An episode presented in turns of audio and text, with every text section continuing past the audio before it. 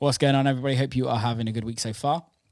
Uh, before we get into the podcast, please hit subscribe. Please uh, give us some comments, like, share it with your friends. Um, if you enjoy the podcast, it just makes the podcast go a little bit longer.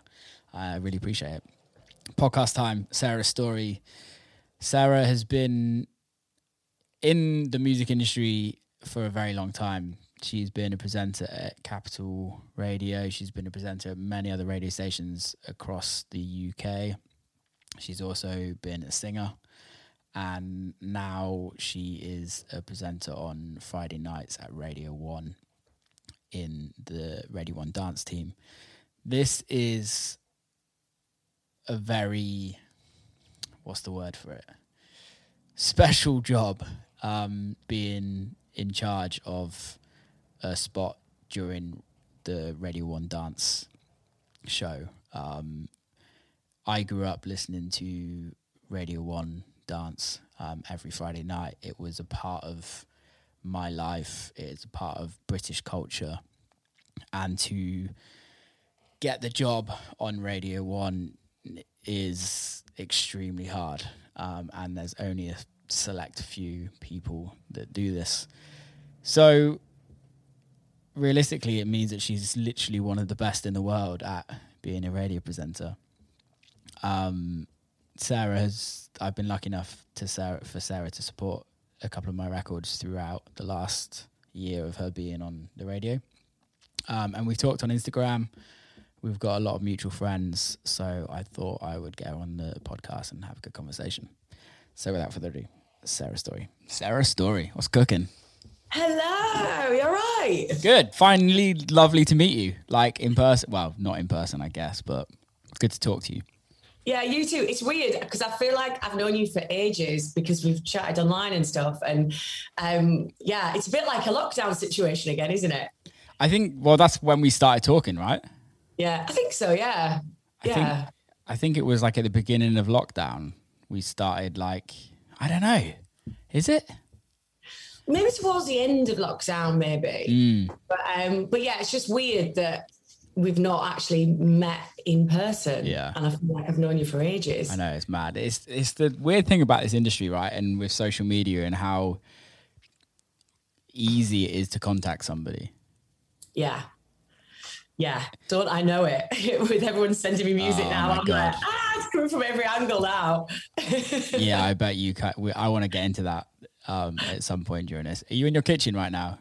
I am, yeah. I'm loving the like the guard that you have for your oven or for your cooker. you know what? Everyone comments on that. It's really good because it just kind of protects the brick from Yeah. all the cooking, all the cooking I don't do. Do you not cook? Um, yeah, well, not really. I wish I was good at it, but I'm not. I don't really get a lot of enjoyment out of it. I love eating, love eating, but like the cooking process stresses me out a little bit. But it's something I need to get good at because I don't like being crap at stuff. So I need to get better at it. Does your boyfriend cook? yes. So you're good then. Yeah, but he takes charge almost too much. So I like hover around, like anything I can do. And he's Are like, you one of them? Yeah, yeah, I'm one of them. Yeah. But he's like, yeah, just like, just clean. And I'm like, no, but I like, do, he's like, you do the dishes. I'm like, fuck's sake. But he's a really good cook. And, um, and yeah, so I, I might as well just enjoy his cooking. That, and I do, to be fair. I love cooking. It would. Yeah. I think if it wasn't for music, I'd be chef. That would be Really? Yeah. Do you know what? I find it really interesting because there's a lot of DJs who love cooking. Like, Mm. Yeah. um, you know, Seth Troxler, obviously, he's he's really into it. And um, two very stressful jobs. You obviously like high stress. Yeah, I'm not too sure. It, it, it is super stressful because I've got a friend that owns a hotel in mm, Exmoor, Somerset. It's like on the border, Mm-hmm. and he it's like he's like it's not Michelin star, but it could get a Michelin star if they had Michelin star there. Okay. and um i've i've gone for like during covid i went for like a week and cooked f with him and then done it again just coming out of covid and yeah like it's a very su- it's a super small hotel so it only does like eight tables a night um but yeah it's fucking stressful really stressful because everyone has such high expectations and you want everyone to to have a great experience Mm-hmm. Yeah. and everyone's taste is different Yeah. um so yeah it's a really tough job to be able to to, to kind of master I think it's harder than music. Way Yeah. harder. They work so much harder. They earn a lot less money, and yeah, you're fucking being slaved. Mhm. And it's not just it's not just cooking. Like people don't realize, like in like a big, like a big kind of very high end restaurant, there's literally somebody that just does one thing, just cuts the potatoes, and they have to do that for like five days, six days a week for hours, and you're just like, oh, it's mind numbing. that's a lot it's a lot, isn't it? that is a lot I guess it's the same in music. music. Yeah, I think I think we see the we see the the pleasure because I guess when you're cooking, a lot of the time in a kitchen, you're not actually seeing them enjoy the food, right? yeah Because a lot of the time you're behind the doors. And a lot of chefs don't actually enjoy the food. Mm. I know a couple of people who they're really good chefs and they end up just get they're so fed up of cooking. They're like, I'm just gonna get a Chinese takeaway on the way home. Mm. Yeah. Um and and they don't actually enjoy Cooking. the food Yeah, yeah, yeah. for themselves, which I find is really sad. But, Um, but, do but I you get it. do you find that with music as well sometimes? Like I yeah. Um what just like just kind of I need some silence. not i think like in like electronic music right you're listening to a lot of electronic music so am i Yeah. i very rarely listen to electronic music in my downtime of Wow. like when i switch off i'm off that it's gone out Yeah, of my life i can't i don't actually want to listen to it Yeah. do you ever get that I do you know what? I do still love listening to it. Yeah. But now I'm I've learned I've learned that I've really started to consume music differently. Okay. Now I'm doing it as a full-time job. yeah Um, I used to like listen to tracks like a million times, like Mm. just one song, just like love it and like treasure the song. But I'm getting so much music sent to me now that I've just kind of kind of got to give a, a bit of love to everything really Yeah. fast. And it's like I, I don't know, it's it's really hard. So now when I'm not listening to stuff, I do listen to podcasts. Um, and I love listening to podcasts because I feel like they just make me totally switch off. And they're always like funny podcasts, silly podcasts. Yeah, they're yeah. nothing like too intense. Yeah. Um, they're generally like, have you heard of Shagged, Married, Annoyed? Have you heard of that podcast? no but this sounds amazing So I started listening to it in lockdown, and it's um it's the comedian Chris Ramsey Mm. and his wife Rosie Ramsey, and they're Geordies, and they are just so ridiculous. They're so funny, um, and I've always loved him as a comedian. I think he's a really good Mm. comedian Yeah, he's because he's, he's someone that he can kind of relate, not relate, but kind of appeal to everybody. Mm. Um, and uh, their their podcast is just ridiculous, Yeah. and they're so northern. And I think because I'm in London now and I miss the north, I like listening to them because Yeah. they make me feel like I'm back home. yeah Um, but do you know what? I really respect them too because the, the name of the podcast, Shagged Married Annoyed, they couldn't get any um, sponsorship for it because of the name. And now it's like one of the biggest podcasts. Never mind in the UK, I think in the world. Really? And they've got everyone throwing money at them now. And they're just in, a, in an arena tour. They're selling out arenas Wow. in the UK. Um, but yeah, so I listen to silly stuff like that. I just feel like they're my mates and I can switch off with them. I like that though. I'm I I'm very similar where I listen to a lot of podcasts over anything else or audiobooks. I'm not a big reader. So I Mhm, much. I much prefer listen. Like it was actually lockdown that it started for me where I started listening to audiobooks because I was like I've got all these friends. I'm sure you're the same. If you're not a reader, like I've got all these friends that l- read books all the time and talk about how amazing this book was, and I'm like, I'm never gonna read it, Yeah. but I'll listen to it. And then I go. Got doing book clubs, and I'm like, how Yeah. time for a book club? But do you know what? Which book I did read? And my mates always take piss out of me because they got me Mr. Pikes. You know the book. Um, you know Pike's Hotel. In oh okay, oh, of course. So, yeah. So Mr. Pikes is the book about the guy that owns it. oh really? I think it's amazing. Read it. Get the audio book. I'll get the audiobook. but um, so the girls, I think the girls bought it for me, and I took it to Ibiza one summer, and then I brought it the next holiday, the next summer. They were like, "Are you still reading it?" And I was like, "Yeah, I'm still reading it." But I finished it finally. It's a great book. It is good. It also for me is like reading takes time, and Yeah. we don't have much time to like just sit down and chill. I I don't. I'm sure you don't. I know I don't. So it's mm. like an audiobook for me or a podcast is like you can multitask at the same time. You can like sit down. I guess it's it's similar to radio in to a certain extent where it's Yeah. it's on in the background. It's like a part of your day. You're kind of like like you have people that listen to you every single week, right? On your shows Yeah, and it's kind of that ritual thing. Whereas it's the same with podcasts for me. Like I follow a few podcasts that like every time I know they're going to come out, I'm going to go and listen to them. yeah. I love it. It's uh, yeah, it's kind of that. You you know you know they're going to be there all the time. You put the radio on. It's like you can always rely on that person. Like when I used to listen to Annie, Yeah. um, and you know what you know no matter what happened that week in my life at six o'clock she would be there Yeah, and i'd be like oh and i'd hear a voice and i'd be like everything's okay now so you just rely on these people in the mornings Mm. or on the weekends whenever it is yeah they become part of your part of your like daily routine Yeah. It's funny how we rely on these people and then they're not there, and you're like, "Fuck, what happened?" and then they and then you forget that these people are like actual normal human beings and have other lives and have time off and go goes goes and does like different careers and wants to get away. Like yeah for me on Radio One, it was Zane Lowe. Zane Yeah. Zane was like through my childhood, I would listen to Zane. Like I used to work in a fish and chip shop. I'd be like washing dishes out the back, listening to Zane Lowe, Mhm. and like that was like one of my introductions into like non-electric music, non-electronic music, Mhm. and just his form of being a presenter and being an interviewer. It was like really special to me and kind of like really got got me to where I am today. I think in what I want to do. Where was it for you where you were like, radio's the one? Um, when I was really young, when I was like 13 or 14, I just loved the idea of radio um, because I'm from Cumbria, from Carlisle, which is a very small city in a very rural county. It's just kind of just farmland mostly in the Lake District.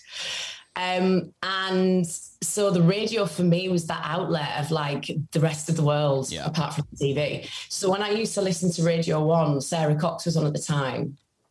Um, and yeah, I just it, it, for her, for me, it was like she was really northern. I'd never heard a northern accent Mm, on a woman. I don't think from a woman on the radio, and um, and yeah, I just fell in love with her. And I was like, you know, she seems really fun. Like I really love her. I really looked up to her, um, and and yes, that was kind of what made me want to get into it. And then I did pursue it when I was at school. I did work experience. You know, you get that work that the week of work experience. So I did two days in an estate agent because I just loved looking around people's houses. and really nosy. And then I did two days at the local radio station, which was CFM. yeah. And I was just sorting through CDs and just making cups of tea. And um, it started from there, really. Mm. But I mean, professionally, it didn't start until I was about 22. Yeah. But I always knew from from a teenager that I wanted to do it. God, I remember those work experience weeks. I did. I can you remember G? Is GCAP still around in radio? Oh, I don't think it is. I think it's been bought out, but I do remember it because I'm sure that was part of. Was it Bauer? Did Bauer buy it? I don't Maybe know. Where CFM was a part of at the time, I think. Yeah, I because I remember they owned a bunch of stations, Yeah. and then yeah, I think they they definitely did get bought out. I don't know who by. I did work experience at GCAP, uh, um, in the jingle department. Really? Make- How make- was that? It was amazing because I didn't really understand the process of making. I didn't know jingles were kind of a thing. You know, when you're like listening in as a kid and you're like, oh, it's just another advert or something like. You don't mm-hmm. think like who makes these adverts or who makes the jingles or and you or like do all the voiceovers and you're like, yeah, it was pretty interesting to be fair. It was definitely a process that I never thought happened. You don't realize what is going on behind the scenes at these No. radio stations. Like you just see kind of, you know, the presenter. People forget there's the producers, the assistant producers, all the Mm. executives, all the bosses, all the people in the audio team making all of this production. Yeah. Um, there's so many parts to it. Um, but I mean, how did you get to go? I take it you got to get going like the studios, the Yeah. radio studio. Yeah, yeah. How exciting is that when you go to the studio? It's Yeah, like, They're pretty all the way up? amazing. I I would never. I only started talking on a microphone since I started doing like a kind of a radio show, but it wasn't really a radio show. And then it was during lockdown when I started the podcast. But I would mm-hmm. never really like talking on a microphone beforehand. So like I was always, if I was ever in radio, working in radio or anything like that, I was always just one of the guys in the background and mm-hmm. then leaving the presenter to do the presenter do what they do best to be fair um but it is amazing the team because i i used to do uh, work for a production company in ibiza um and they do all of the radio one ibiza stuff. Um and like coming i was like 18 at the time 18 19 and seeing the amount of people that come out for radio on ibiza and like the amount of people that you don't know about that kind of make the everything work and like the technology of like how is this going to go from here to the UK Yeah. and then out to everybody else is fucking wild and then you have power cuts and then like it's it's it's a pretty special thing that you don't realize how big of an operation is of Yeah. radio and how important it is i think radio has such a history over especially in british culture Mm-hmm. of building community and keeping community. Yeah, and we're really bloody good at it as well. Yeah. Like, you know, a lot of people look to us for styles Mm-hmm. and um, even like the imaging on the radio stations. Um, you know, I mean, Australia do radio really well. Mm. They do it really well. Um, but yeah, I think it is a huge part of people's lives. It, it's still a huge part of mine, not as just as like a presenter, but the first thing I do in the morning is put the radio on. Really? Um, it's just my routine. I just, I just love it. Yeah. Um, and hopefully radio will, I mean, obviously we've got streaming and, uh, you know, Spotify and everything else that we've got to fight against. But the one thing that we can be is unique because we, we are the humans doing something different every day on the radio Yeah. and making that connection. And, and hopefully people will still listen to the radio in 30, 40, 50 years time, hopefully. I, I agree. I think it's really sad though that that streaming has kind of looks at radio and as a kind of a competitor and I and vice versa because I, they're two different platforms. So I'm just spitting everywhere. And it's just for me it's just like they're completely different. Yeah. It's completely Yeah. different, and it just annoys me that, like, how streaming platforms treat you as an artist if you give your music to a radio art, radio DJ beforehand, and then it gets played on the radio beforehand, and then they find out, and they're like, "Fuck you, we're not supporting you," and you're like, "Guys, we're all in it together." Like, That's mad. I didn't know that. I didn't know that happened, you know. Oh yeah, it happens. Which is why there's such a why which is why there's like, you know, like radio embargoes. Like Yeah. it's mostly because of that. Right. Okay.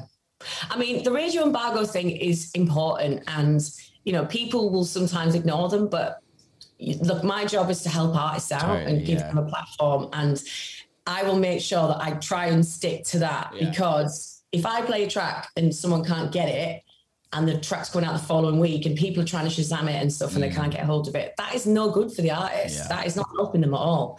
That's just you know, bigging up my ego because I've Yeah, got the track and no one else has, and that's not helping anybody. Mm. Um, so yeah, I think like that's you know the way to be is to just stick stick by that and help the artist out. Um, and and yeah, I mean, obviously I get exclusives, but that's people saying, you know, here's an unsigned track, will you play it? And that's amazing. But yeah, I think like we've got to kind of help the artists out and do as much as we can for them to get the streams up and build them as an artist. Well, it's weird, isn't it, with the whole Shazam thing? Because Apple obviously bought Shazam, and then before before before Apple bought Shazam, you could Shazam a record and it would and you could register a record on there. So like you could play a record that was not out, and people could Shazam it, and it could would come up as that record. Right, I didn't know that. Whereas now Apple buy it, Apple bought it. It only works when it's on Apple Right, okay. or out, released into the. So the whole Shazam thing is just like falling through because you used to like be able to create real hype on a Yeah. record beforehand and you'd like be able to like play it for six months beforehand and it could even play on radio and like f- for years like everybody on radio has played records before they're out Mm-hmm. and it maybe not in pop maybe i don't know but i don't know that kind of Yeah, prob- I doubt in pop, but Yeah. definitely in dance definitely in music. dance music yeah but can't do that anymore as much I know it's it's a shame. It is a shame, but yeah, I just try and because I know it pisses artists off if, if we do play them beforehand, and I don't want to piss them off. Yeah, I. It's weird. It's it's really weird, isn't it? Because it's like, what's your thoughts? Because there's, uh, I'm sure you've had situations where you've helped break a record, Mhm. but there's, I feel that there's different ideas now of what a record, what a hit is, if that Yeah. makes sense. Whereas there's records that. Let's say, for instance, with me, like I've had records that are extremely successful on streaming, Mm-hmm. that never get a single play on radio and vice versa. I get Yeah. a record that's played multiple times, daytime and specialist, Mm-hmm. and doesn't get any love on Spotify or Yeah. or Apple or any of the streaming. It's so it's kind of weird. It's like the correlation between streaming and radio just don't go hand in hand anymore. Yeah.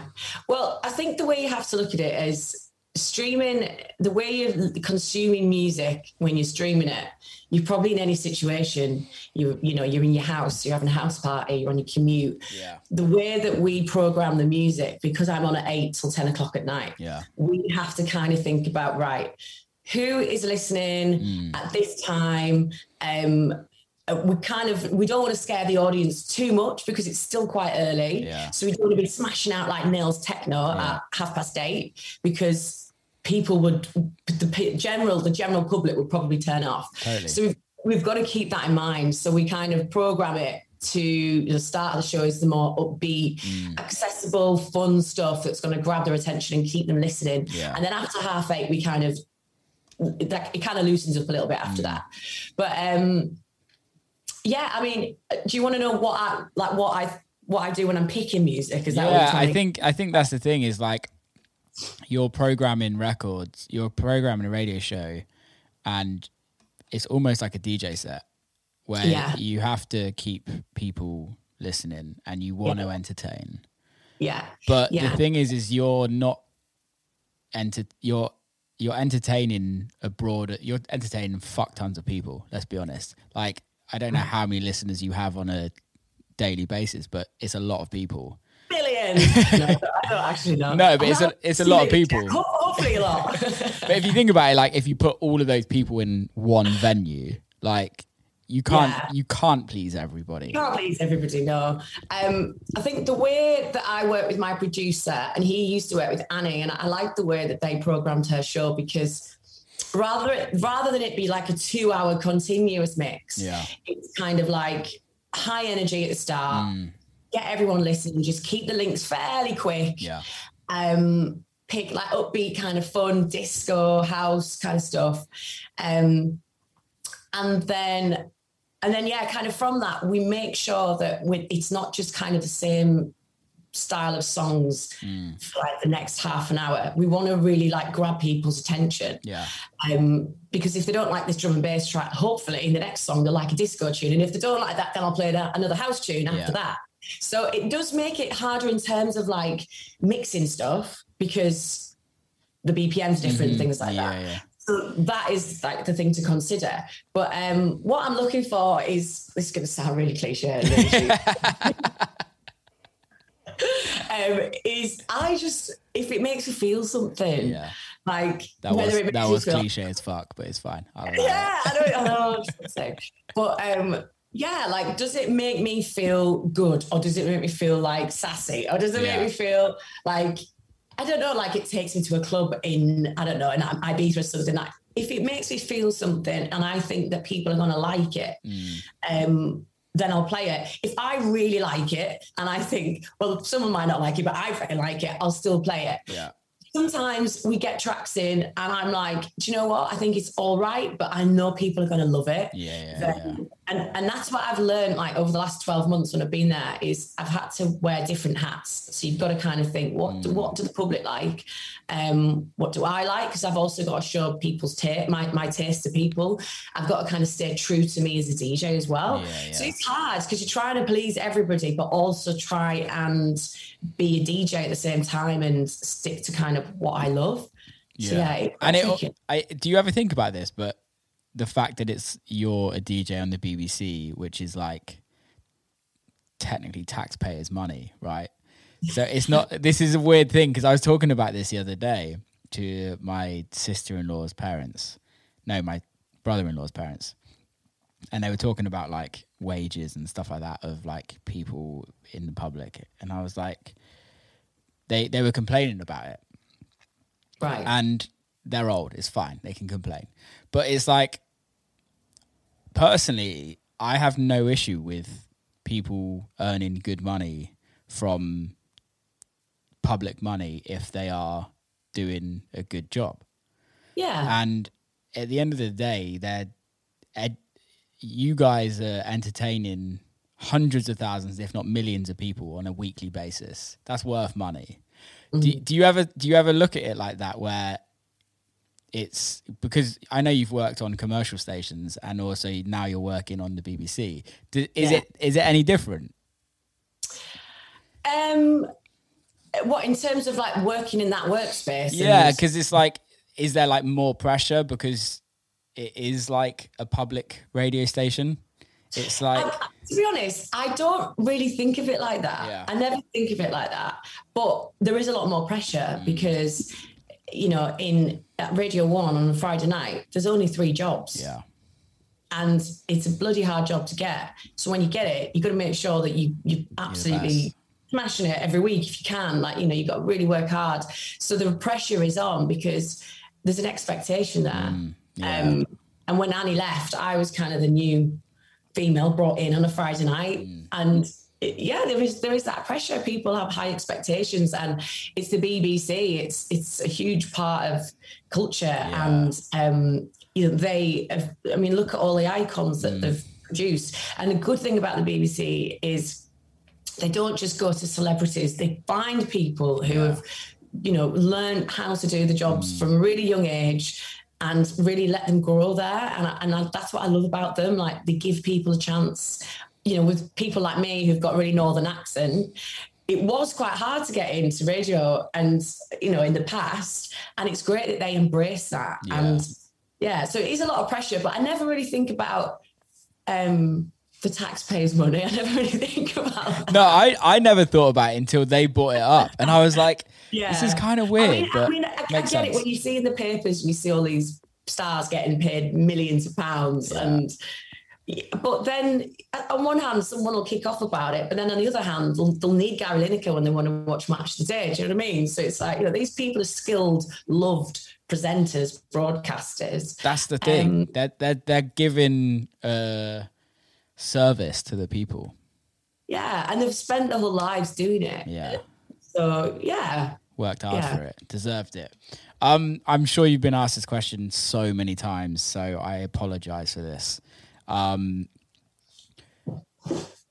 Annie announces she's leaving the radio. Mm-hmm. You get a phone call. Is that how it works?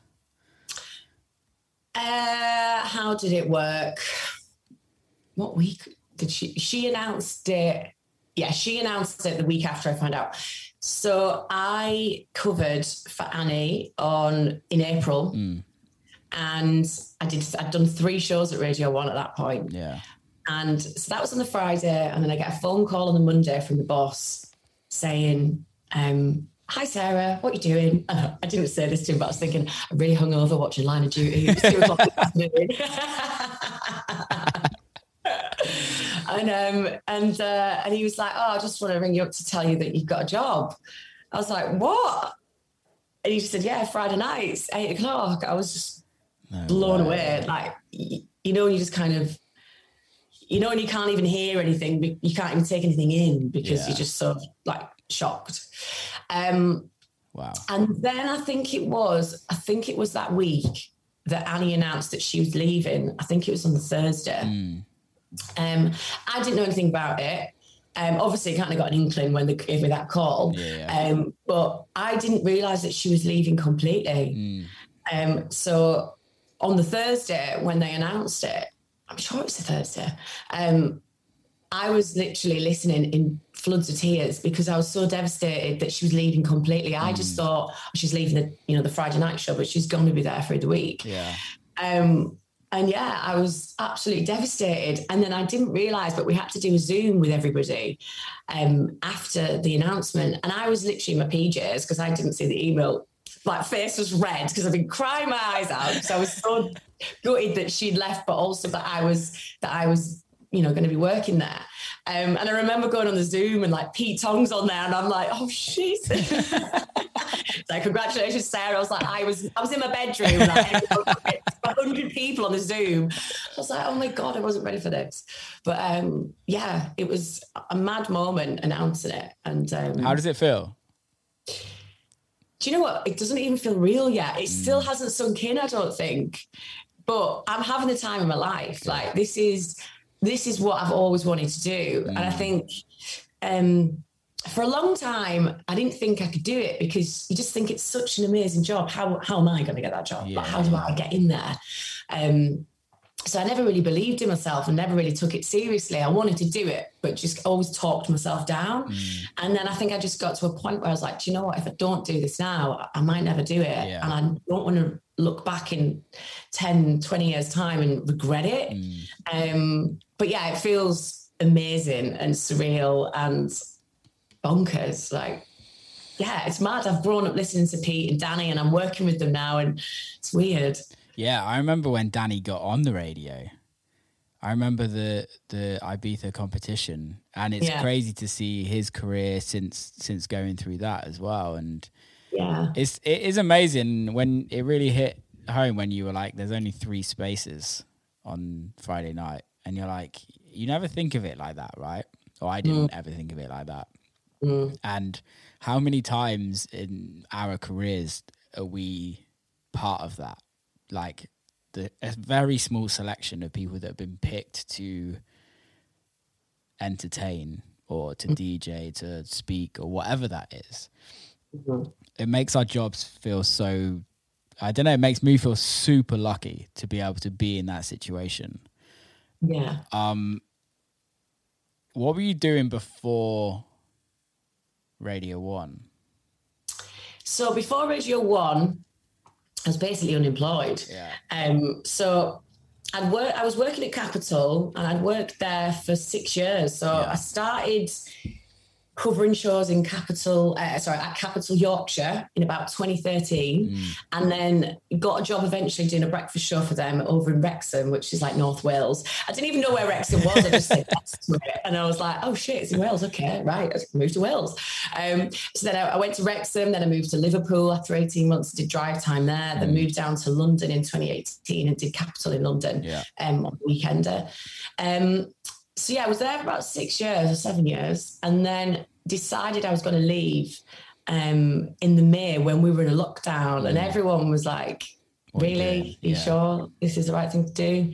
But I, I just thought, you know what? It's just time to leave. I, I really felt like I wanted to do something that was more underground, which you can imagine what was going through my head. I'm on Capital, which is a commercial radio station. Trying to be an underground DJ Mm, is going to be pretty tough. Yeah. And um, so I didn't think it was going to be possible, but I just kind of got to the point where I was like, "Do you know what? If I don't do this, Mm, then I'm, you know, I'm going to really regret it. So I left in the July, I handed my notice in, fi- had my final show in the August. Um, I'd saved some money. So I knew I had a bit of money to live off for like, I don't know, 12 months max. oh, that's good. Yeah. So I was I was sensible. I didn't just leave and was like, okay, I've got like 20 quid in my bank account. I'd saved a bit of money. Um, and then so that was in the August. So I had about a month of just like living on the weekend, just going wild because I worked every weekend for like three years in a Yeah, radio yeah. studio on my own, usually, or sometimes with DJs in at the very start. Um, so yeah, I had a really like had a loads loads of fun, and then in the September, the Radio One Christmas cover competition came up. Mm. Um, so I entered that. So between like the August and the and December, I was just kind of doing voiceovers and Mm. kind of living Yeah. off that. Um, and then yeah, entered the Christmas cover competition. And What was that competition? I didn't know about this. yeah, so they do it every year. Mm. And they get uh, 33 presenters to cover loads of Christmas shows when the main presenters are off. Yeah. Um, and it's just a really good opportunity for Radio One to find new talent. Yeah. Um, and there's like all age ranges on there. You've got people from hospital radio Mm. to like to me who's been in radio for like six years. And when I entered it, like some of my friends were like, you know, you've got loads of experience. Why would you do this? And I was just like, do you know what? I have sent millions of demos to Radio One in the past Yeah. and never had a response. And I just thought, with this, they're gonna have to, they're gonna have to listen to it because I've entered the competition, so you had to fill out a form and things like Yeah. that online.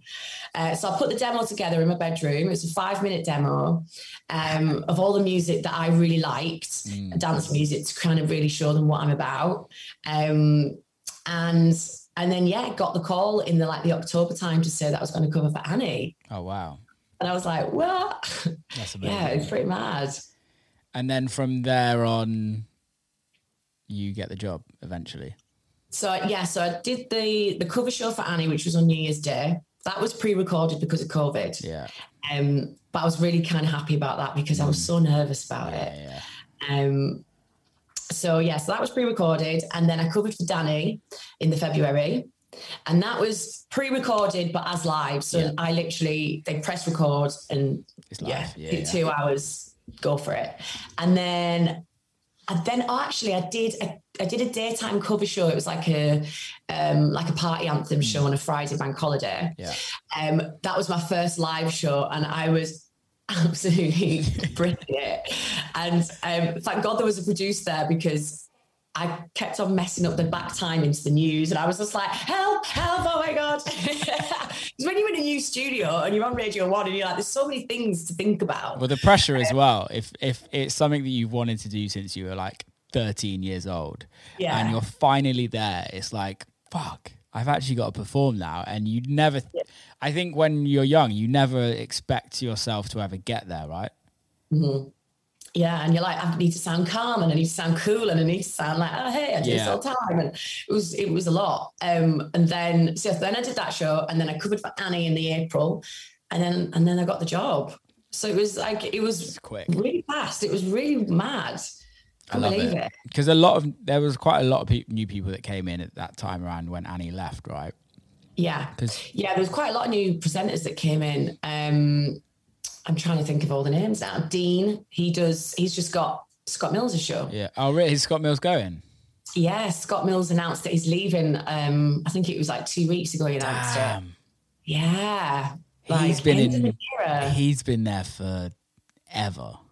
Yeah, He was there during Chris Moyles was when Chris Moyles was still there, and Yeah, yeah. Scott's been there like twenty years. Do you reckon? um, yeah, long yeah, long like time. ever since I can remember him being on radio, he's, he's been there. Yeah, and I mean, what a brilliant broadcaster! Like He's he's amazing. he's, so so good. What's the guy that Um, does it with him? I forget. Uh, Chris, Chris, Chris he's Stark. hilarious. Yeah, he's so funny. so so funny. I love those two. Yeah, so Dean's taking over, and Dean's like the boss had said to me on the Zoom actually in front of all the people that were presenters for that year. Mm. We were kind of having like a kind of after Christmas Zoom where everyone got to chat about the shows and stuff like Yeah. that. And and the boss asked me who's my favourite, and I said. I feel a bit bad saying in front of everyone, but I was like, Dean. I was like, Dean's just got it. He's Yeah. just great. And it's so nice, like, you know, over the last year, he has just grown so much. Mm. Um, so yeah, he's killing it. I'm really happy for him. But there's been loads, there's been loads of new presenters come in, and it's just really nice to see um, such a diverse group of presenters Yeah. and lots of different accents and different age ranges. Um, yeah, it's just it's really good to see. No, I love it. I love it. Radio is so like we've said it before, but it's so important, especially in what in British culture. Mm-hmm. How is it? How has it changed your personal life? It was pretty hectic. Um, yeah, it's difficult because because alongside the radio is my DJ gigs now. So I'm DJing pretty much every weekend. Did you notice a change from going from Capital to Radio One in your DJ gigs? One million percent. Yeah. Yeah, definitely. I think, you know, having that Radio One BBC kind of behind you, it's it's kind of that almost I don't say blue tick, but people kind of trust, okay, they do dance music show at Radio One, mm. the music is gonna be underground and yeah, people know what to expect, I suppose. I think it's a different I think it's a different um clientele as well. I don't, I don't mean that in a disrespectful way to commercial radio, but commercial radio is commercial radio. So, yeah, from what I can gather, the gigs that you'll be getting from a, being a capital DJ to a Radio One DJ is just worlds apart. Yeah, one hundred percent. I remember speaking to um, a friend who's a festival promoter, mm. um, and he gave me a gig at Hideout. I was going out anyways with my friend Harriet Jackson, and I said to him, "I'm going to DJ," and he actually gave me a set. Um, I didn't get paid or anything, but I didn't care. I was just like, I just want to play, and um, and I was speaking to him about it, and he said, "Sarah, you just you just need to get a gig at the BBC. Yeah. Honestly, that will change everything for you." Mm. And when I got the gig, I rang him up, and I was like, "Guess what?" You're gonna have to definitely book me now. well, I like I've been I'm really close friends with Charlie T. Mm-hmm. And yeah. I've known her for maybe 12, 12 years yeah. now. And it, we've always said the same to her in that sense is that, that there's radio, there's amazing radio shows throughout the whole of the UK, but Radio One's Mecca. Yeah. And until you get Radio One, like, although you're not necessarily a bad DJ or a bad brand or worse than anybody else, mm-hmm. Radio One does just give you that tick of approval, and your career can skyrocket from there. Yeah, which I is, suppose it's about the gigs that you want to do. So if you want to do underground gigs, then Radio One is, is the, the one. one. that you want to be with. Yeah, I mean, but, you can get amazing gigs with other brands, but they're the more kind of commercial gigs. Yeah that you're going to get. I just feel there's more longevity, really, in it um, mm. in Radio One because it just feels more authentic mm. um, mm. to who you are as as a presenter. It's more you get to yeah. be you more rather than it's not. Na- I know a lot of Radio One is playlisted, but on the specialist shows, it's not playlisted. You're not told what to play, and you can kind of get a bit more of your personality in there, which then allows you to be to kind of be seen more by promoters and kind of give yourself a little bit more way to the public. Hundred percent, because you get into program all the music, you get into launch people's careers yeah. as well as your own. So there's all of these things that are factored in. Um, that yeah, if you can, if you've got a good ear and you can find hits and you, you just you've got a good eye for these artists, then mm. you know you're going to have a good career because, um, yeah, it's it's a tough job to find good people. Yeah. Um, and yeah, I mean, I'm really enjoying it. I love digging for music. I spend so much time digging for it. Sam, my producer's like, you just need to stop, Sarah. like, but there could be another hit. yeah. Is what is that about? Is that what is that what you're looking for? Is your are you looking to like find new artists to be like, I'm I broke this artist. And I don't mean that in an egotistical way because it might come across as that, but like, is that the goal?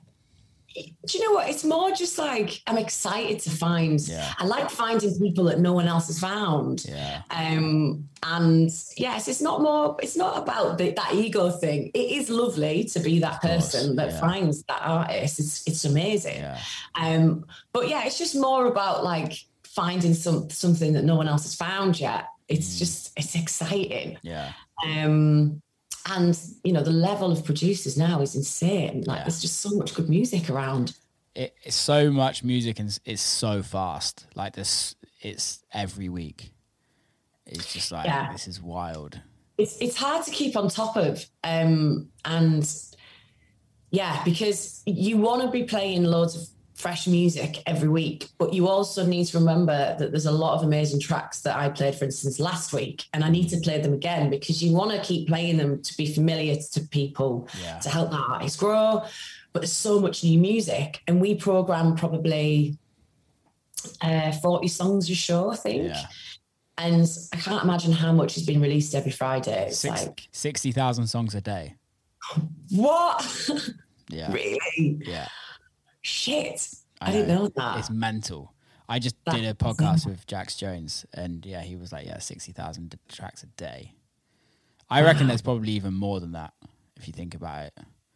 that is mad. I didn't realize it was that much. Yeah. So, and this it is, it is your job's pretty important. like you, you're picking 40 records and it's an, like it, it, when your record gets played on radio is special, but when it gets played on radio one as an artist, I can only speak for myself, but it's a special feeling. Mm-hmm. And especially that first time. And then the second time it's even not it's nice and then you kind of get used to it sometimes and then mm-hmm. it kind of you, you go on a low as an artist for a little bit and you kind of either try and evolve as an artist and kind of go through stages of writing shit music and all of that. And then you haven't had any radio play in ages and then your record your new record gets played and you're like oh my god it feels so good. Yeah. like how much love do you get from everybody that plays your that when you play their record Oh, it's lovely. Like the amount of messages I get on Instagram, just like, thank you so much. You don't know how much this means to me. And and I know how it feels because I actually had a track played on Radio One Yeah. about 10 years ago. Yeah. Um, Danny played it, and I've actually got the clip on my SoundCloud, and I showed it to him when I first started working at Radio One. I was like, "Look at you talking about me," and I remember hearing his voice saying my name, and I was like, it honestly blew my mind. It was the most amazing thing. So it's so lovely to be able to do that for artists now because Yeah. I know how important it is. Um, and and I know that you know the Spotify team are looking and they're listening because then they're adding the tracks to other playlists and things like that. So yeah, it's um it's a lot of responsibility. Um, but it's just so lovely to to help people out and get all these lovely messages. It's overwhelming as well. Yeah, like imagine. it's overwhelming um getting these messages because I want to get back to everybody. Um, and then I'm just spending all my time on my phone all the time. But it, Mm. yeah, it's just it's a great feeling. yeah i bet i bet um what artists have you helped break that you're like you don't have to name all of them but like what you, what's what's what's one that you're like super proud of that comes off of the top of the off the top of your head Um, Anish Kumar has got to oh, be. his stuff's so good He's amazing, isn't he? so good yeah He's so good. So he was emailing me. I don't even know how he got my email address. yeah but started, how many just- how many people are you like how the fuck did they get my email address like every day i bet my promo box is out of control. I, I get scared to open it, but I've got I've got this got to open it. But I'm just like, right, okay. And I just try and pick the tracks that like maybe I don't recognize the name, so I'll listen to that because my producer's on a lot of the emails as Yeah. well. So he can kind of, you know, he can out. deal with the ones that are all from the big record labels, and then I'll listen to them on a Tuesday or whatever. yeah But it, yeah, it is um it is mad. And I'm like, yeah, how did you get my email address? But people get it. It's mad. Um, but yeah, Anish emailed me, was sending me promos um around it must have been around when I started doing cover for Annie, which was at Christmas yeah 2020, 24, 21. And he sent me loads of different tracks and I really loved them. And they were all different. And I was like, oh, wow, you can really make lots of different sounds. Um, and so when I, I said to him, look, when I cover for Annie in April, um, yeah, it was April, I'll play one of your tracks. Um, so I played it and then I told Sam about him and Sam then showed this other track to Annie. And I think the following week when Annie came back, she made his track the hottest record in the world. And he didn't even know about it oh really until it went on air and he was like texting me like what the hell sarah um so yeah it's just been lovely to see him develop and you know he's only i think 21 or 22 he's training to be a vet yeah he's he's so young and so talented, and I just love his latest track, Steamroller. Mm, it's great. Oh, it's brilliant. It's brilliant. I played in um kind of well, basically where Glastonbury is on the weekend at NASS Festival. Oh, And did you play there? like- you what? Sorry. How how was that? I live you know I live pretty close to it. Oh, really? I really enjoyed it. It was fun. The crowds are like up for it. Yeah. And I was like, shall I play a bit of drum and bass? Should I play a bit heavier stuff? Because I know that kind of that was Yeah, yeah. That, I- that part of the country love that. So I did. And then at the end, I thought I'm going to finish with Anish's tune because they'll either really love it or they just won't get it because it's Yeah. disco. And I played it, and they all went mad for it. I was really happy. Disco's popping uh, off at the moment. You what? Sorry. Disco's popping off at the moment. It is. It is. I mean, look at LF System, number one. It's mad. I lo- I love I love England for that though because you would never get that in America. Yeah. You, you I I doubt you even get that in Australia so much or like any other territory where you have like really a club record Mm. become number one. I mean, Victoria Beckham was tweeting about it and posting it on her Instagram. My favorite song this year. it's just like it's really just connected with everybody, hasn't it? I mean, Yeah. obviously TikTok was a huge thing for them. Is that is that how it started? Yeah, I think so. People started doing because you know there's the the BPM change. Yeah. Um, people started doing videos Mm. to that, um, and that's how it started growing. Um, but but Is it on yeah, a- I mean, Is it on a major or is it independent? it's on Warner. So yeah, so they they that really helped them TikTok. Yeah. But I mean, it's it's it's such a good record because it can appeal to everybody. Yeah. Kids like it, teenagers like it, mums and dads like it. You know, my mum, who's sixty six, she likes it. Yeah. She loves more Motown than disco. So it's it's such a like it's got such a like mass appeal, and it's still really fucking cool. Yeah. it's great. It's, it is a great record. I guess Yeah, that's commercial records, right? It appeals to everybody. Which Mm. But is it's genius. I don't know. It's I hard. don't, I don't. I don't see it as commercial though. That's the thing.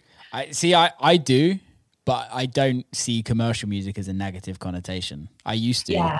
I, Yeah, I yeah, used to very yeah. much. I used to be like, oh, that's way too commercial. But as I've got older and kind of, I guess, grown up a little bit, it's like, no, actually, you've made a record that millions of people like, and that is fucking hard.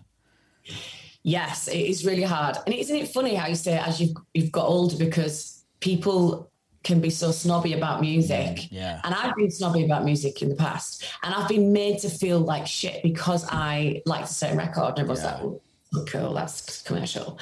And that has affected me in the past. And it's taken me, you know, like for like 10 years or so longer going out raving and stuff to really understand and learn about you know underground music Mm. and what's commercial and appreciate a song for being a good song Yeah. and not turning my nose up at it um because so many people do and i'm like come on like it's it's a good record at the end of the day totally and i think this is the thing is the the way i look at it now is actually there is no underground in what we do like for me un, and this is only my personal opinion and i'm happy to debate it but underground for me is there's 50 people in a basement playing records. None of them are tweeting on instagram tweet tweeting on instagram posting on instagram tweeting. None of them have no one has any followers. It's literally just a tiny little crew doing their own little thing. Yeah. The minute a record goes from being played, being made to then being released, and then from that being released to getting played on radio, getting playlists on Spotify, it's no it's no longer underground. You're you're having some sort of commercial success, mm-hmm. and the min and realistically, ninety nine point nine nine nine percent of what we listen to or play all has some sort of commercial success. Mm-hmm. Some of the, the the barriers of commercial success are very wide apart, mm-hmm. But we're all trying to do one thing, and that's make music that people enjoy. yeah So I, mean, I, don't. why would you want to do that that's the aim right Yeah, exactly. And like even so, like my housemate in Detroit, he makes really underground techno, like proper Berlin techno. But there's Okay. still a huge scene where people in his scene make a shit ton of money, and it's not underground. The mm. minute ten thousand people sh- turn up to your show, you're not underground. You're just mm. making a different genre of music. Doesn't mm-hmm. mean that your genre of music's better than anybody else. It doesn't make you a better person. It's just different tastes. Like we all wear different clothes. Doesn't mm-hmm. doesn't make us different. We're all trying to have some sort of commercial success, mm-hmm. whether that's a Beatport number one, whether that's Sarah Story play your record on on the radio, or whether that's ten people buy your record on Beatport.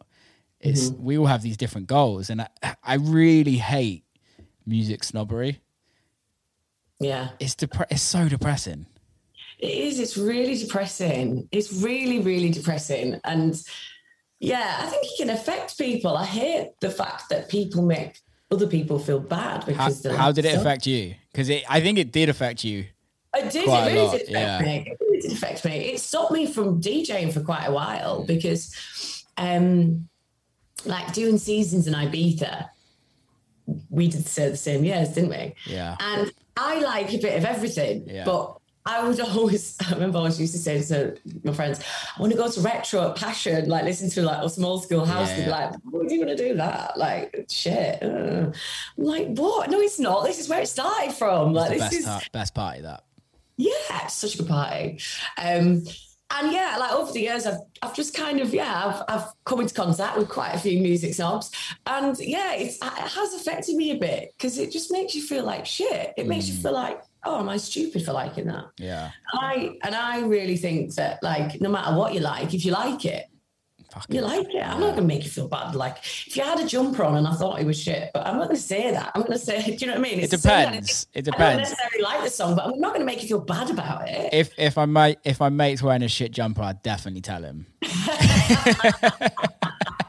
Okay, maybe that was a bad example. I probably would as well. But do you know what I mean? I just think it's like it's a bit bully. It's a bit like bullying, isn't it? Really? I think it's elitist, right? yeah. and it's like it it's very like I'm better than you and it's just fucking music. Come on, people. chin stroking, just Yeah. like, and everyone's standing there just trying to be really cool. And I'm like, is anyone having a good time? Yeah. That's what we're here for. It's not for me that scene. There's a there's a bunch of that in our industry. And it's weird because a lot of them are actually extremely successful and mm-hmm. earn a fuck ton of money. But I think it's actually more so the crowd that are like that than actually the DJs Yeah. themselves and or the artists themselves. Um, Yeah. But I think that's just because they're insecure at the end. At the end of the day, fuck them. I hate these people. uh, let's talk about Ibiza. I forgot you did Ibiza. Let's let's have some Ibiza stories. Um, Yeah. What do you want to know? uh, not the not the nitty gritty because I'm sure Can we broadcast? it's a podcast. We can broadcast anything. Doesn't matter. yeah. True. Um, what years were you there, 2008 and 2009. and what were you doing for work? You're gonna love this. So I got a, well, I got a job first ticket selling for Yeah. boat party, and I was Pukka- terrible at it. Pukka up. Um, I can't even remember. It might have been Pukka Up. I felt like they did a few boat parties. It might have been Pukka Up. I can't remember. I did it for a week and I was just terrible. I just gave up. I was like, this isn't for me. I'm not a ticket seller. Um, and I then found someone who knew someone. It's all about knowing someone, isn't it? Who Always. knew someone from Blackpool who run a um, photography company that um, back in the day, do you remember you used to get a picture taken, you'd get it in a keyring? Yeah, yeah. Club. So I, I was that girl. No way, were you? That girl. So there was, there was a load of us that did it. So my job, there was like, there was always two girls on shift. And you did it in Eden, Es Paradis, the West End, Mm-hmm. Zoo Project, and occasionally boat parties, but it was chaos in the boat parties. And you had to have a printer and stuff. So it was it was a bit of a nightmare to do boat parties. Um, and I loved it. I remember the first shift I ever did, my boss came up to me and went, No one's ever sold this many keyrings before. It was like, I was like, get in. I was like 19. It's like, do you want to come on a night out with me and my friends? I was like, yeah. So um, so then I did that for the summer and it was brilliant. I used to do like five or six days a week. I used to work at Pete's Night, Wonderland. Um, I've got a picture with Pete. Um, so when I was doing the job in the backstage area. So We we must that. have met. Yeah, we must have met. Because you DJed, did you say you DJed at Kanya Bar? Yeah, I was resident. Uh, not that. Twenty. I was either there or Orange Corner, but I used to work for Wonderland as well. Right. We must have met then. Yeah. Yeah. Um, and then I used to sing on boat parties as well. Yeah, you I we need to talk about this as well about you singing. But Yeah. carry on about Ibiza. Where where were you living? Um, so I was living, oh my God, the Jovial, which was opposite Ibiza Rocks. So it's a little, it was like a little hotel, but we ended up just living there for like three months. Oh, okay, yeah, yeah. And it was just as Ibiza Rocks was really starting to become like Ibiza Rocks, yeah. And I, used to finish work at like five o'clock in the morning. I'd, I'd come home sometimes and just want, you know, a quiet drink before I went to bed. And there'd be a load of lads from Wigan opposite at Ibiza Rocks on the on the balconies, like, way chatting. So we'd end up getting involved and just having a laugh with them. And it was really good fun living there. It was mad. It's- but I was like 19, so I didn't care. It was so much fun. It was the best time of my life. I like Yeah. I had so I have so many good memories. Like from 2016, my first like time going out there and playing until like 2021. Mm. And it was just like you're in this your own little bubble and the rest of the world doesn't exist when you're in Ibiza. Even now when I go to Ibiza, I'm like the rest of the world just isn't happening. It's just it's just Ibiza. Mm. Um, but it's amazing how many British people started in Ibiza that now still work in the industry or still living out there doing their own thing. It's kind of crazy. Yeah, it's a real kind of it's a tough place to work. Like, you know, you really had to want to be there. Yeah. Um, you know, friends that would come out would drop like flies. Um, it was a real kind of tough place to work, tough place to survive. Um, I was a student, so I didn't have any money. Yeah. So I had to really work my ass off to, to survive out there. Um, but yeah, I mean, I loved it. I mean, the people that I met. I mean, uh, so when I moved to London, I ended up moving in with the guy that I lived with in Ibiza. Mm. And it was just so funny. And I was like, God, we lived together when I was 19 and then we lived together 10 years later. It was it was funny. It's mad the relationships you get though. Because I, I feel like I beat Ibiza relationships, if they are real close relationships, you you stick together forever. Mhm. Like Yeah. one of my best mates used to live with me out there, and like we met him out. I met him out there, and we're still like yeah, ten years later, fifteen years later, we're still best mates. Yeah. It's a magical island. I love it. It's great. What's what boat parties were you singing at? So I, s- uh, I sing on this workers' boat party called Shipwrecked. Oh yeah, classic. And do you remember that? yeah, Yeah. Did you ever go on it? once, never again.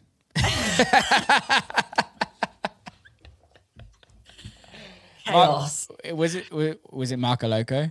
yes. What a legend!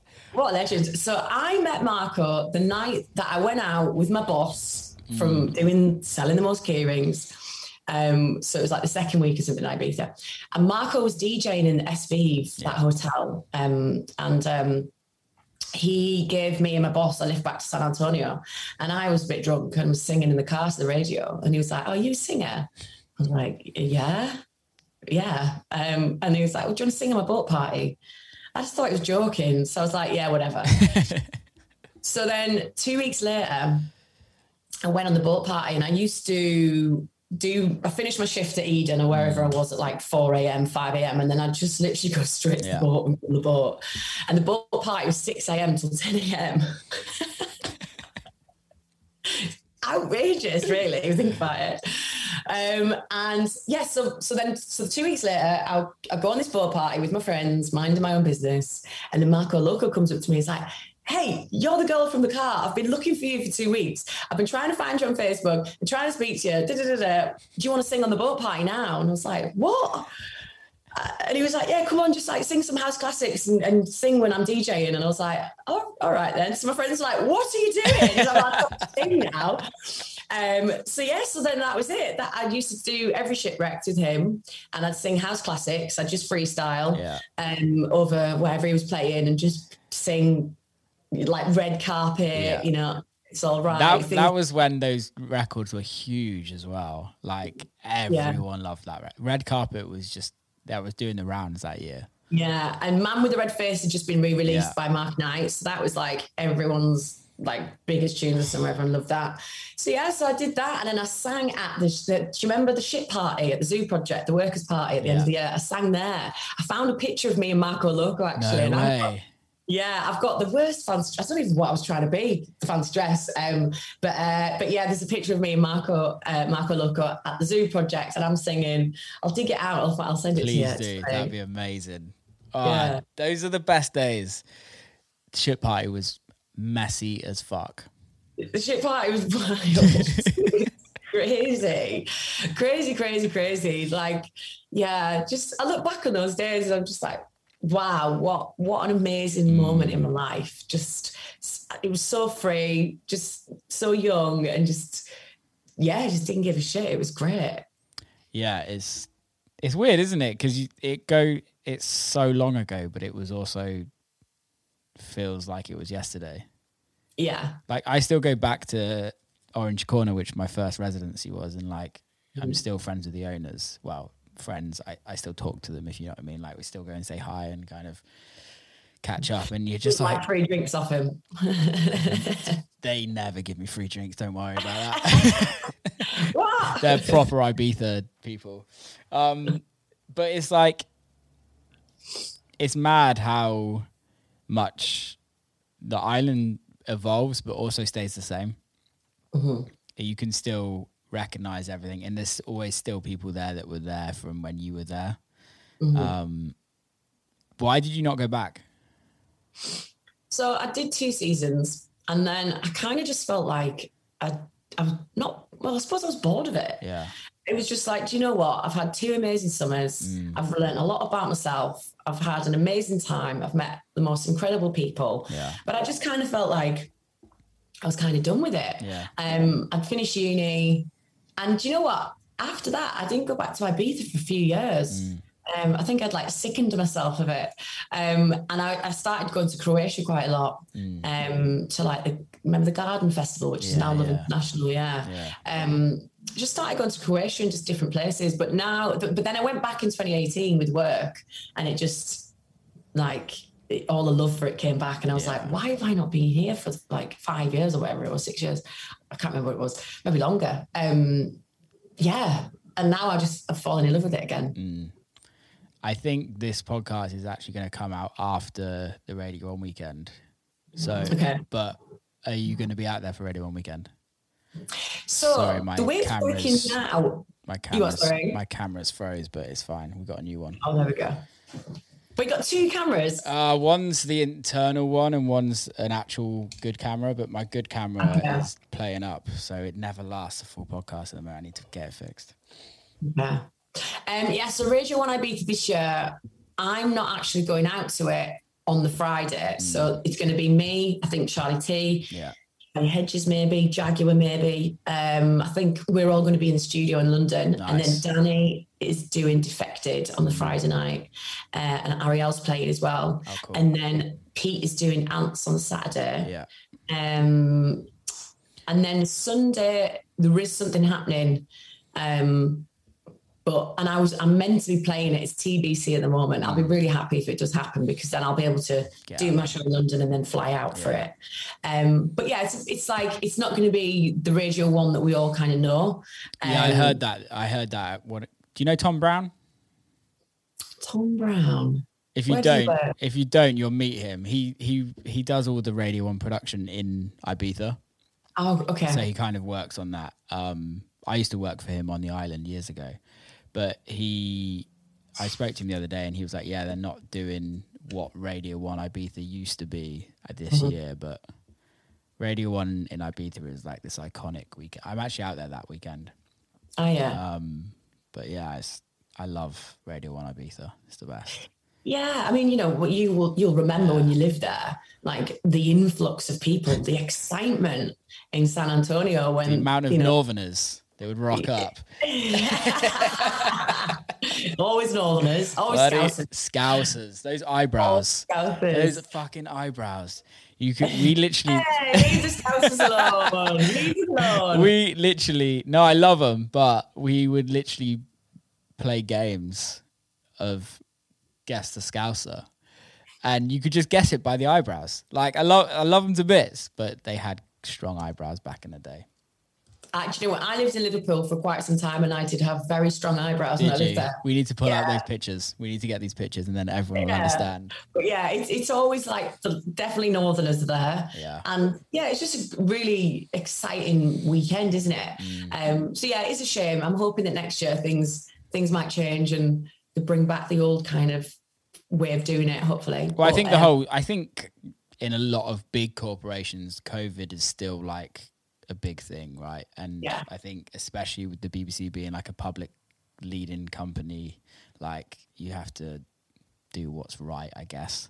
Mhm. Um, It makes sense completely. Are you still singing? I am. I'm still writing Yeah. for people. Cool. Yeah. Yeah. How's that process? it's been really interesting and really kind of I didn't think I, I could write pop and I've started writing quite a bit of pop, Nice. um, which has been fun. Um, the process is a really interesting one because everyone that you work with is a totally different experience. Yeah. So I started writing music years ago, but started again um, in 2019. Um, matter of fact, reached out to me, um, who were from Liverpool, brilliant producers. yeah. Um, and yeah, they reached out to me and they said, "Oh, my friend's seen you singing on your Instagram live from um, Isle of Wight Festival." And I was like, "Yeah," because I DJed and sang over my set. Ah, Okay. And um, and they were like, oh, "Do you want to come up to Liverpool and, and work with us?" Um, and I knew people who knew them, so I was kind of like, "Okay, it's Yeah. cool. We'll go up and meet them." As soon as I met them, it was like within ten minutes, I was like, "These guys are brilliant." They showed me the music, and I was just like, "This is great." Mm. And we wrote a really good song. The first song we wrote was brilliant.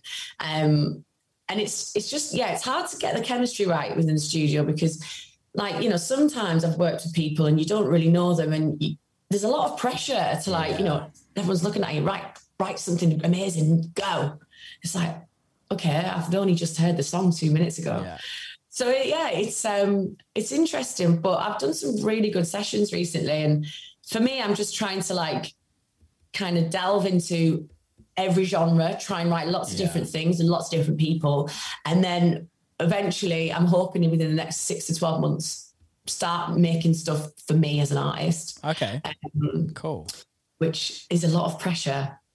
So is that the is that the goal to be Yeah. like an it sounds awful and cheesy but like to be the artist to be the artist, but also it's a tough one because being the broadcaster, people generally see you as okay, well, you're the broadcaster and that's your job. that's what i was going to say is like i don't agree with it and i don't necessarily think it's i think it's very closed-minded attitude that we all have to a certain extent is like you can only Yeah. do one thing but clearly Yeah. none of us only do one thing right Yeah. um Zayn is a producer and has produced some insane records or exec produced like which hmm. a lot of people wouldn't even know about.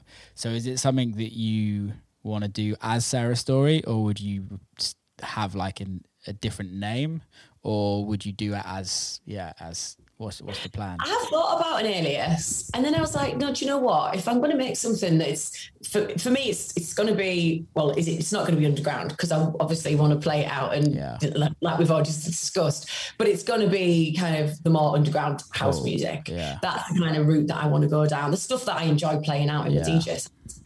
Um, and yeah, it'll, I want it to just be me because Mm, trying to have an alias and trying to do the Sarah Story thing, it's, it's a lot to do. And Yeah. I just think, yeah, if, if the music's right and it makes sense with what I'm playing out and it marries up, then let's just do it as me. mm, Um, but yeah, like the other stuff that I'm writing, like pop tracks, obviously I wouldn't be putting my name to that. It Yeah. would just be right. that I'm a writer on it and get someone else to, but you know, revocal it.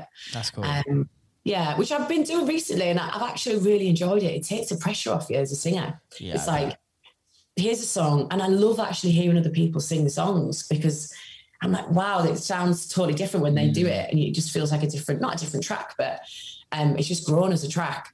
Um, but yeah, I mean, I really, really would love to do that. And for me, I, I, I want to break out of the UK as well. I want to try and you know do tours all around the world. Come to America. Yeah, it's definitely. I'm actually coming to America in September. oh really? Where you where you playing?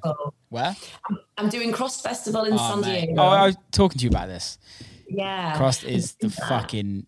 It's the my second favorite festival in in America. Is it? It's unbelievable. Yeah, make sure if you can get a couple of days in San Diego as well. It's beautiful. yeah. Well, I'm planning on. So I'm gonna. I've got a gig in New York on the Saturday. Do you know where you're playing? Um, elsewhere, It's wicked. Are you doing outside or inside? I think I'm doing outside. It's, it's fun. It's wicked. Is it? Yeah. Okay. Um, so I'm flying there on Saturday, then flying to San Diego on Sunday, doing CRSSD Festival, staying there for a few days, just going to have a bit of time to chill. What date's then, that? Uh, the 24th, the 25th of September. That's when CRSSD Festival is on Sunday. I'm in London. Oh, not in the states. I would have come. Yeah, San Diego's amazing. I've never been. I'm so excited. It's it's such an amazing city. It's the only. It's in California, obviously. It's the only place in California that I live in. To be fair, Oh, It's- it's- Where do you live? I live in Detroit, or I'm in Somerset right now. So I have a place here, and then a place in the states for when I'm out there. And you just live between the two. Yeah, yeah. How is that? Um, I'm really lucky. I'm like I'm really fortunate that I can do that. Yeah. Um, because it really helps touring wise. Like when I'm hit, it, touring Europe, I can, I have a place here, and then when I'm touring America, I can have a place there. It's tough with like relationships and like not and like just generally relationships, like friendships and all of that as well, is because yeah. you're never really anywhere. Yeah. So even like, I might be here for like a month and then I'm in America for a month and then I'm touring somewhere else. It's kind of the normal tour life. But I think because I live in two places, I'm never coming back home. There's never a home, if that makes sense. It's just like wherever I'm touring, I'm going back to the place where I'm where I have to to live. Um, And have but- you done that for a long time? yeah, seven years. Wow. So I've, I like it's weird for me. My career's always been kind of weird. I've done it the backwards way where I got bigger in America before I did in Europe, Yeah. and now I'm trying to grow things in Europe. So it's kind of like uh, everyone always does it the opposite way Yeah. around. um, where, so yeah, it's I, I love it. This year's been crazy for me. It's literally this whole summer is like every week, every other weekend I'm in the States or Europe. And then like August, it's like everywhere else. So I don't know. It, I'm used to it, right? Um, I love it. I'm lucky. I'm really fortunate that I get to do it. Um, sometimes it's like it would be really nice to just like settle down in one place and be like, this is home. Mm-hmm. Um, but hey, that's I guess it's the life we chose. Thug life, baby. Yeah, yeah, it is. It is hard though. Like I understand that. Like I'm here, there, and everywhere all the time. Yeah. And yeah, I had a weekend off the other week, and it was so nice to just be like at home for two days. Yeah. And I didn't have to pack a suitcase. And I went to the gym on like the Monday. I know it sounds like simple, Yeah. but it was really lovely. Um, but yeah, it's what we chose, and we shouldn't we shouldn't complain about it I because used, yeah, I used to hate having weekends off. Like weekends off for me were like, why am I not DJing? I should be DJing. Like it means that I'm a terrible DJ and nobody wants me. Yeah, Now, like a weekend off is like, I think I have four weekends off for the rest of the year, and it's like, but it must be for you. Talking about weekends, you're working every weekend. You work Yeah, every so- Friday night. every Friday night. Yeah, I get four off a year, but I tend to use those for gigs. Yeah. How many? How does that work with gigs? Because does that does that mean that you have to gig in the UK? So generally, yeah. So when I go to America, um, I'm going to take a Friday off because Yeah. I want to kind of stay a bit longer and do more gigs. And what's the rules with pre-recording? If you're allowed to talk about them. Um, I don't think I am. They don't really like you to do it, Yeah. which I understand why, because broadcasting live and pre-recorded, it's a totally different thing. Yeah. Like, you know, we want to interact. I want people to be able to text in and interact, and I love that. It Yeah. feels like I've got a bit of a family on air now, and I've got everyone, that, like the regulars that listen, Mhm. and people would know straight away if it was pre-recorded Yeah. um, because you just give a different performance.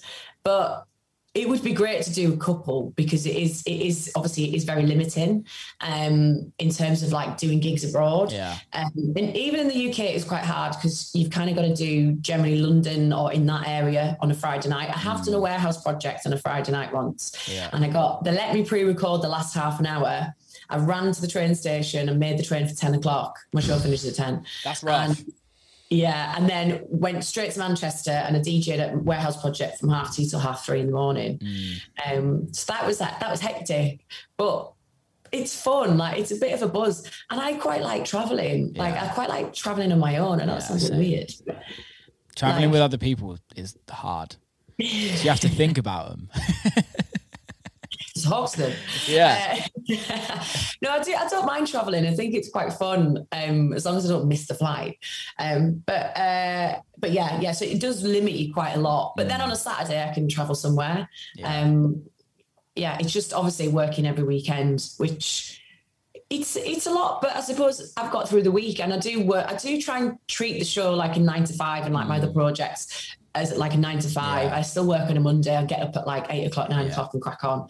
Um, but um, but yeah, I'm just kind of used to it now. I think that's it. Is like it's interesting that you say that, that you treat it like a nine to five. I treat producing like a nine to five as well.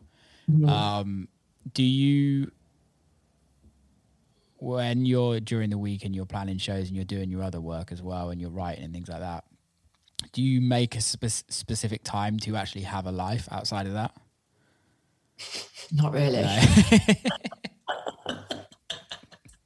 which is the problem. yeah. Um, no, do you know what? Like, my boyfriend's really good at making me switch off. Yeah. He will say, Look, I'm taking your phone off you for two hours. Like, Yeah. just get off whatever you're doing on your phone and just chill out. Yeah. And my housemate is really fun.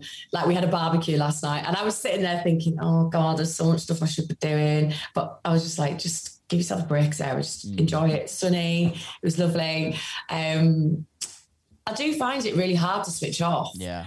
Um, but it's because I love my job Mm. and I love, I'm always like, want to do more, which I know it can be um, quite unhealthy because you're just always thinking about something and I'm always wanting to talk about it. And I'm sure I bore people to death talking Mm. about my job, but um, I love it and I, I would do it. I can, I would do it every day if I wasn't hungover on a Sunday.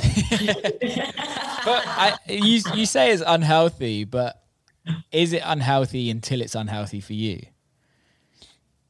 Yeah, I mean, yeah, if I'm like absolutely drained and you know it's affecting my health Yeah. and my mental health, then it's a problem, definitely. Because Um, yeah, I just had a conversation with with Jax Jones, and there was like a point where we were talking about like, are you actually enjoying it? Are you actually happy in your life? Like, if you sit down and look at yourself in the mirror and like forget what you should say because of the public and because of your perception of you, you're doing everything you, you've always wished for. Mm-hmm. Are you actually happy? And if the answer is no, then it's like, okay, well, how do I work my way out to happiness? And that's what I'm kind of trying to get at is like, you say it's unhealthy, but is it unhealthy if you absolutely love what you do? Like, I generally hit, like it hear in your voice that you fucking love what you do. Yeah, I do. I do love what I do. It's um, it's so much fun. Like, it's a fun job. I've done shit jobs. Yeah. I've worked at a fish and chip shop. Um, I've worked in call centres. Yeah. Um, you know, I've done loads of. I mean, there's nothing wrong with working in a call centre. I just was terrible at it. Yeah. Um, and I got, I actually got sacked, and then I got it back. I got the job back. I was like, I'm not moving back to Carlisle. I need this job. I thought Um, you'd be amazing at a call center because you can talk for fucking England. Well, you know what? Right, doing that job really helped in terms of radio yeah, because I, bet. was chatting to people on the phone. I used to deal with PPI complaints, Ah, okay. um, and but it was actually it was banking, and it was Mm. really tricky. It was really tricky. i'd just done a music degree, and I was like, I don't know what I'm doing here. Yeah. And luckily, I had some friends in there who like helped me out. But um, yeah, it was just, it was just, it wasn't for me. Yeah. It was not for me. But I was very lucky. I had a very understanding boss because we were contractors. We were all just there. It wasn't. It wasn't a career. It was a temporary thing. So when I started working at Capital, he was amazing because I'd cover the breakfast show and I'd go in to do the breakfast show at 5 a.m.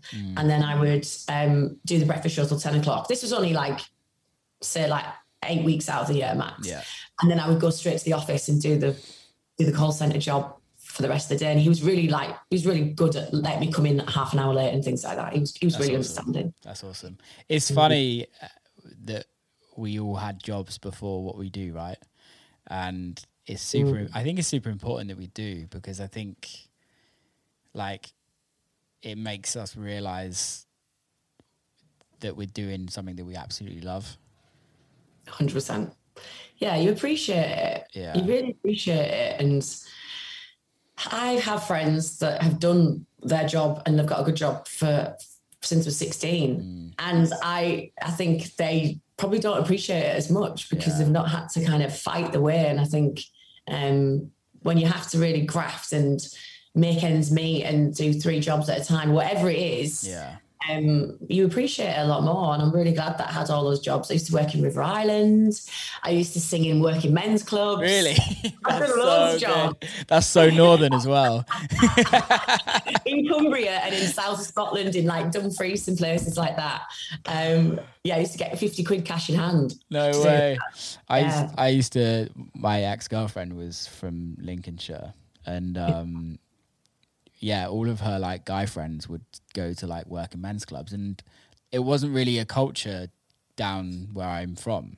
Mm-hmm. And I was like, this is so old school. Like it, it is actually how you expect it to be up north at that time.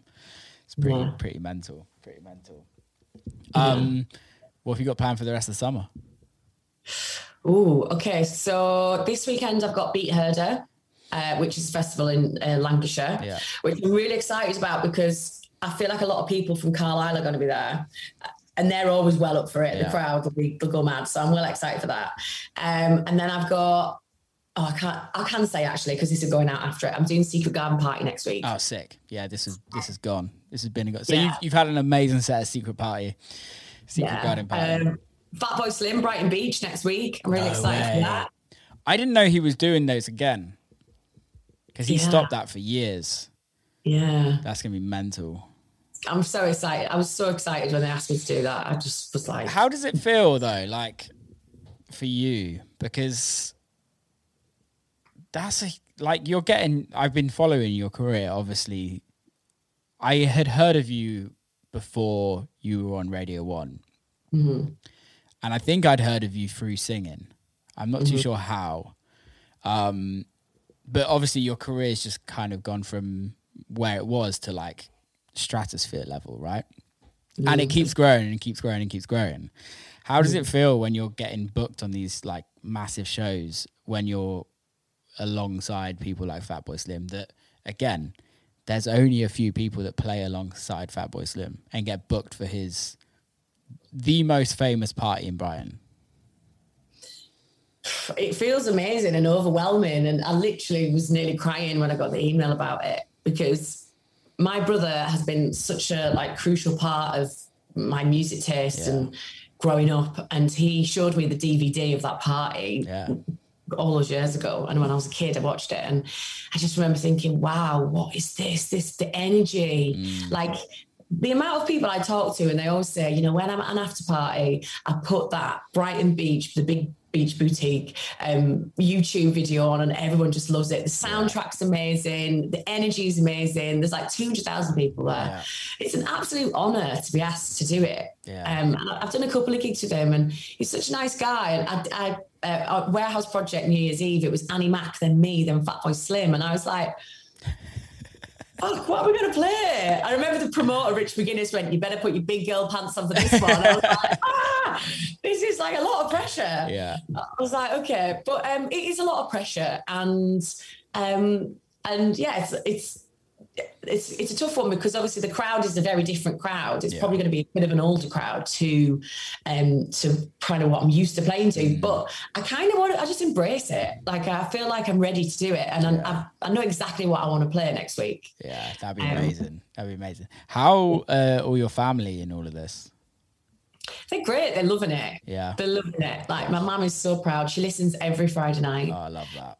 And she's like, I'm just in the bath listening. I'm like, I play drum and bass and she's listening. it's just raving. she's there with a cup of tea in the back. Um, uh, but yeah, they love it. Like my brothers are so proud of me, and mm. yeah, Lee's Lee's the my the oldest brother. He's just can't get his head around it. He's coming to the gig next week, and he's nice. just so proud and yeah, it's just it's just lovely. It's also relief because they've seen me mm. over the over the years, really kind of the ups and the downs and yeah. all the jobs I didn't get, and yeah, it's been like it's you know it's been a journey. Like you've you know, yeah, yeah. probably had a really similar journey. It's just you have your ups and downs, and it's you've got to make those phone calls where times aren't good. So now it's like fucking finally, it was worth it. It was worth all of that moving house and yeah, leaving jobs and getting new jobs and starting new relationships. And, you know, it's difficult, you'll know, moving house, having to restart your life again and yeah.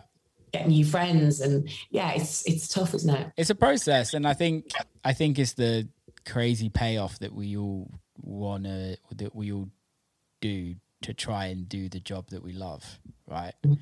And we're really fortunate that it pays off because there's so many people that, that don't succeed in that yeah. But I think it's the people that don't give up are the ones that succeed. Like I, I'm a firm believer that if you didn't get the job at Radio One now, you would work until you did get that Radio One job. and yeah, when I'm 50, like, yeah. taking over Annie Nightingale. And, yeah. Do you know what though? I did get to a point where I was like ready to give up. And but you didn't. I but I didn't. And I think I think sometimes you have to get to that point where mm-hmm. you're about to give up for things to happen. Yeah. Um, and I was getting to that point where I was like, maybe, maybe this just isn't what I'm meant to do. Mm. Maybe I'm not that good. Yeah. maybe in my head I'm thinking I'm good and I'm not that good. It's, it's just, yeah. it's tough. It's really funny you say that. I've had so many conversations with friends where they've got to that point in their career mm. and it's like I think I'm going to give up and do something else, or I'm going to change my name, or I'm going to try something new. And a month or two after that conversation, they're like on another level because they didn't give up, but it was mm-hmm. like, it was just a moment in their career where it was like the lowest of low. But once you yeah. got through that, you're like, okay, I've got through that. That's the worst part of my career ever. So mm-hmm. now I can kind of I've I've dealt with that, and now I can work out what it is, and mm-hmm. it's really like a lot of my a lot of friends, Charlie Tee being one of them.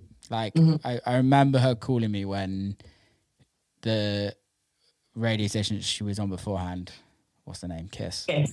um, stopped doing her show. Mm-hmm. Um, or she was like, I don't want to do this show anymore. And they were like, well, we don't have any more. And she was like, okay, cool, I'm out and right. literally had a call with her, and I was like, "Don't fucking give up. Like mm. you're you're so close. If you give up now, you will regret it for the rest of your life. Mm-hmm. Like." You can go get a big girl job when you're like 45, 50. It doesn't matter. Like they, the big girl jobs are always going to be there, if you know what I mean. Yeah. Like you can yeah, always sure. be a lawyer. You can always be a doctor. You can always do these things if you want, but you can't always be a radio presenter or a DJ or a producer, like because you have to put time into it. Yeah, time and energy, and yeah. be committed. And uh, you know, I'm so happy for Charlie because she left Kiss about six months after I left Capital, yeah. and she kind of probably went through. I've not really spoken to her about it, but I imagine she went through pretty much similar head journey to me. Exactly, it's like yeah, exactly the same.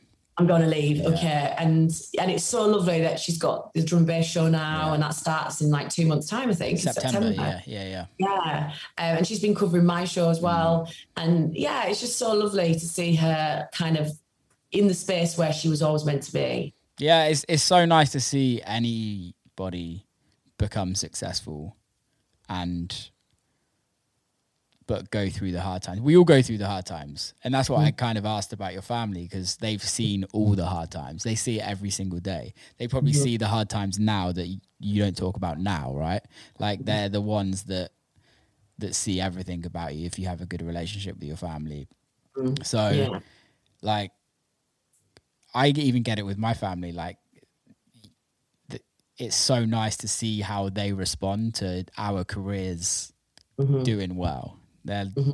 having a proud parent is probably the best feeling ever, right? Yeah, like my mum has a shrine of me at home. I'm like, I went home and in the, in the conservatory, there's like a wall of pictures of me through the years, through the different looks, me doing various different things. And I'm like, bless her, like it's so lovely. And I go on her phone sometimes if she wants me to like help her out with something because she always wants something doing. And I, I look at her pictures and it's just pictures of me screenshotting me. And I'm like, and she's like my biggest fan and it's just lovely it's just really nice because she was the she was the person who you know took me to dancing classes and singing lessons and mm. theatre schools and taekwondo lessons Yeah. taekwondo for like six years you know she was there that was she was the person who made me become this really committed driven Yeah. person um it's all down to her Love it. I love it. Um, we've just done an hour and a half. Let's wrap this up, but I want to ask one more question, and this isn't music related, but I've starting to ask people at the end of the show um, if you could give one piece of advice right now to everybody, what would it be? It would be to stop giving a shit. And I think when you get to that point, it is just it's a relief and it gives you a new lease life. Um, and I think it's something that takes time. I think it's kind of towards the end of your twenties, early thirties. I feel like you stop as a woman. I stopped worrying so much about the way I looked, about my weight, about what people thought of me. Um, and also because I stopped caring so much, I'm a, I'm a massive overthinker. Um, I probably don't come across like that, but I am. I get it. Yeah. Um, and um, and yeah, once I stopped caring so much about what people thought of, you know, my career or whatever it was, that's when things changed for me yeah. and the good stuff happened. Um, so yeah, I would just stop caring what other people think. Just do you, and people will love you for it. Hopefully, hopefully, you're doing the right thing. It, you know, I totally agree with you. Totally agree with you. Love that. Um, thank you so much. Uh, remind people when they can hear you on the radio and follow you and all of that good stuff. Okay, so you can listen to my radio show Friday nights, BBC Radio One, 8 p.m. UK time. Um, you can listen on BBC Sounds as well. And Instagram is Sarah Story. TikTok is Sarah Story.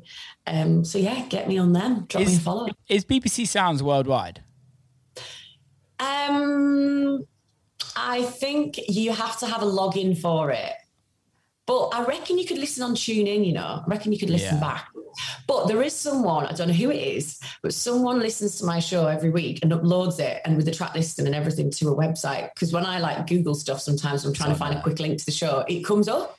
Um, so yeah, hopefully you should be able to You'll be able to Listen. listen. If you're in a, Yeah. if you're in a different country, go Google. It's a hell of a tool. yeah, because people listen to Pete all around the world. So Yeah. you must be. Yeah, yeah, no, I agree.